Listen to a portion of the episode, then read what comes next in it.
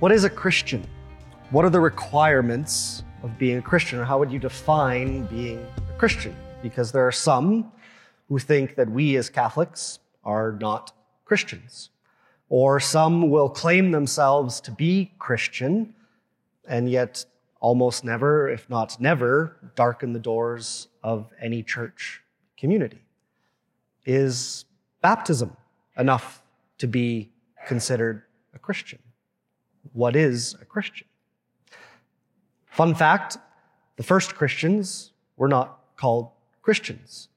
At the beginning, after Jesus' death and resurrection, the ones who were the disciples of Christ were called people of the way. Because all they were, they were Jews who believed that Christ was the Messiah. And so they were considered the people of the way. If you go through the Acts of the Apostles, there we hear that in Antioch, this was the first time and place that the people of the way were called Christians. But here's what's weird about that disciples was not an odd concept. Jewish people picked a rabbi to follow and they became his disciple. And so it was a normal thing in their culture to become a disciple of a rabbi. What's weird is that these Christian disciples, these Christians, were disciples of, in their view, a dead guy. That they continued to be disciples of somebody who was no longer living and walking this earth, but they were followers of Jesus. Today, in the gospel, we hear John's account of the calling of the first disciples. But because I'm kind of a Bible nerd, I have to be, I'm a priest when you look at the four different gospels and the calling of the disciples, there's differences. So if you go to the gospel of Matthew and the gospel of Mark, it almost seems like it comes out of nowhere. Jesus walks by, he sees Andrew and Peter fishing. He says, Follow me, I will make you fishers of men. And they drop their nets and they follow him. And that's how they're called. In the Gospel of Luke, Jesus heals Peter's mother in law first. And then in the following days, he goes out and he gets Peter to go out onto the water again for this miraculous catch of fish. And then Peter comes before Jesus saying, Lord, I am a sinful man, get away from me. And Jesus tells him, I will make you a fisher of men. And then they choose to follow him. There's no explicit call to come follow me. And then we have in John one that is even more different than the other two. That Jesus is walking by John the Baptist. And in John's account, Andrew and this other disciple, which in our tradition is John, are disciples of John the Baptist. And John the Baptist points out to Andrew and John, this is the Lamb of God. And so they trust his direction and they start following Jesus. And when Jesus gets a little creeped out, the two guys are following him for a little while. He stops and says, What are you looking for? And they say, Lord, where are you staying? And he says, Come and see. What do we learn about that call of the first disciples in the Gospel of John? With how unique it is shaped and what it tells us about being disciples, followers of Jesus, Christians. Well, the first is that Andrew and John don't find Jesus on their own.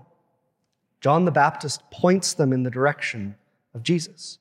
This is the Lamb of God. This is what you're looking for. And so it's the trust that they have in John the Baptist that leads them to come and find Jesus. We don't find Jesus on our own. We don't go out in the wilderness looking and find him. We are led there by others who have come to know him before us.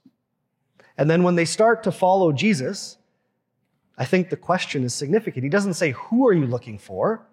He says, What are you looking for? Jesus is offering them the fulfillment of their desires and of their deepest questions. He's trying to give them an answer to what they're looking for, not just a who. They're not just looking for a person, they're asking for what the answers are to the deepest longings and questions of their soul. That's part of what it is to follow Jesus. is that we claim that he has the answers for the most profound human questions in our soul. And then his answer to Andrew and John is to come and see. That to follow him means to remain with him. It's not to come and glean, take whatever knowledge he's going to give them and then run off and go do their own thing. It's come and see. And John tells us they come and they stay with him. This is this idea of discipleship, of being a Christian, that's given us, given to us in the Gospel of John. But we have a problem. Because sometimes, as a priest, conversations come up with people and it almost feels like they have to defend themselves, their Christianity to the priest. And so, lines that I will hear often is, Well, I got all my sacraments, or I did all my sacraments. Okay, good start. Or I went to Mass growing up. Okay, good start. But does that make us a Christian? Do, does doing these things make me a Christian? Or is there more to it? In the 2021 census in Canada, there are still 10.8 million Canadians who consider themselves Catholic.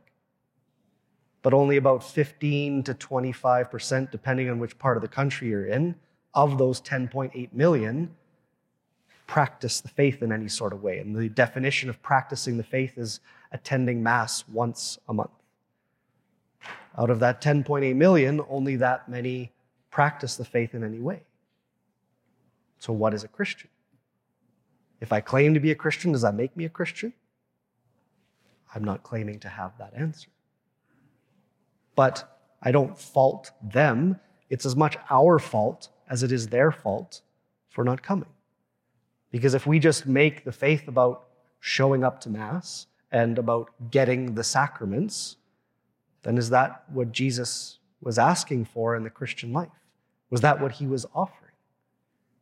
Or is there more that we should be looking for? in pursuit of the Christian life, there's different stages. And each one of us is at different, a different point in that stage. But there's some who've kind of narrowed it down and kind of defined what some of those stages are. So the first is trust. Is the church trustworthy? So for those who struggle to come to Mass in any sort of way or be part of any Christian community, can they trust the church? Or can they trust Christians? Have they had some experience in their life which makes them doubt the ability to trust the church or to trust other Christians that's keeping them from coming? Who's going to be their John the Baptist that tells them, no, here is the Lamb of God?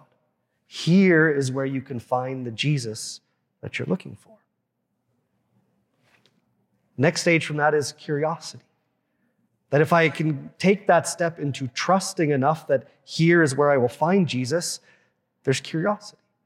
And so maybe that curiosity comes from just, I enjoy the music that we have when we gather at Mass. Or maybe I like the preaching. Or I like hearing the scripture read to me and what it's speaking to me and how it kind of stirs my heart a little bit. Or maybe I like the ritual and the prayers of the church and how that helps move and guide my life. But if it just stays a curiosity, the question can be from Sunday to Sunday, do I pray?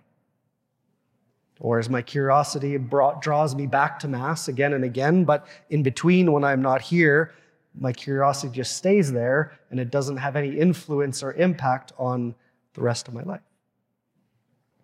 But if you allow that curiosity to lead you into openness, now my openness says I can acknowledge that Whatever stirs my heart means there's growth needed there or change. And I'm willing to make a change. That I recognize that in my Christian life, the pursuit of holiness is worthwhile. That I can start to think about letting go of some things that I thought were important for the sake of something that's more important. That I can start to trust that Jesus does, in fact, fulfill the desires of my heart that He has the answers to the deepest questions that I have. But if it stays there, then the temptation is that my Christian life just becomes about my self improvement, growing in virtue, because the last stage is needed, which is to be a Christian, is to be a disciple of Jesus, to be a follower of Jesus, which means I'm not following an idea or a way of doing things, I'm following a person. And coming to know that person and to follow him and to come to know what he is asking of me in my life is the final stage of discipleship, of being a Christian. Just like Samuel had to come to know God's voice and to distinguish between Eli, his master, and God's voice, we too in our life have to learn how to distinguish between what is our voice, what is the voice of the world, and what is God's voice in our life. What is a Christian? I think, in one way of looking at it, when we are baptized, we are a Christian. But then another way of looking at it, every one of us here is not yet a Christian. It's kind of an already, but a not yet. I am a Christian by virtue of the fact that God has given me the gift of His Spirit through that gift of baptism, and that can never be taken away from me, no matter what I say or what I do. God desires that for me. I am a son or daughter of God. However, that's not enough. Jesus in the gospel tells us, Not everyone who says to me, Lord, Lord, will enter the kingdom of heaven, because what he desires are disciples, those willing to follow him, those willing to trust him, allowing their curiosity to transform into openness to what that might be asking of them in their life, and to be willing to follow him wherever he goes. And so every one of us here has the space to grow in that discipleship, in being that follower. So, in whatever kind of stage, if you want, which is way too boundary ridden of a word, but wherever we are, we're looking to Jesus. Remembering that in the gospel today, we're reminded that we don't find him on our own. John the Baptist points them in the right direction. And then we remember that in Christ we find what we are looking for. And in order to find what we are looking for, we have to come and seek.